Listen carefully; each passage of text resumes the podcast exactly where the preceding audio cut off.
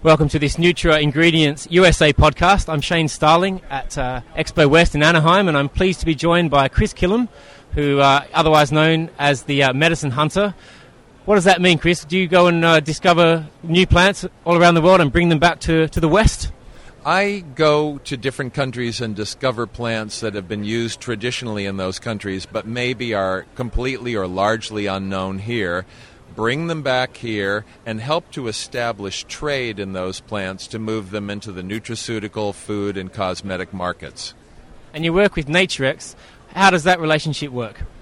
NatureX is uh, my biggest client. I've been working with NatureX for five years, and for 10 years prior to that, I worked with Pure World, which NatureX acquired. So it's been about a 15 year engagement. So on their behalf, I go to different countries um, help to establish trade, and then I also, on the market side, uh, go to visit NatureX clients in all different sectors of the market and inform them about these plants so that they can do some product development with them.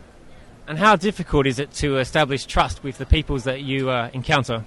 You know, the establishing trust part has really been relatively easy for me, Shane. Uh, I'm extremely respectful. I don't go in being the guy who knows everything. I really go in as the student.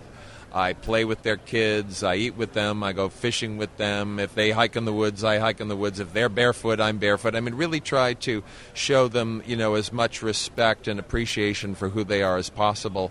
And over time, if I also keep all my promises, I wind up having very warm, friendly friendships with these people. Are there any projects you're working on at the moment?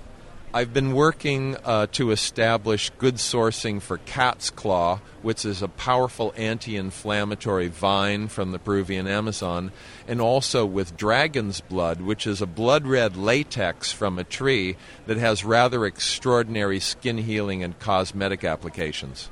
And looking at the way that the plants are used in the market here in uh, in the West, do you, do you feel that um, that the the way they go into supplements and are marketed is that do you see that as being done well? In some cases, it's done very well. Some companies are ethical and take a high, uh, you know, high quality, high science approach to providing effective plant-based medicines.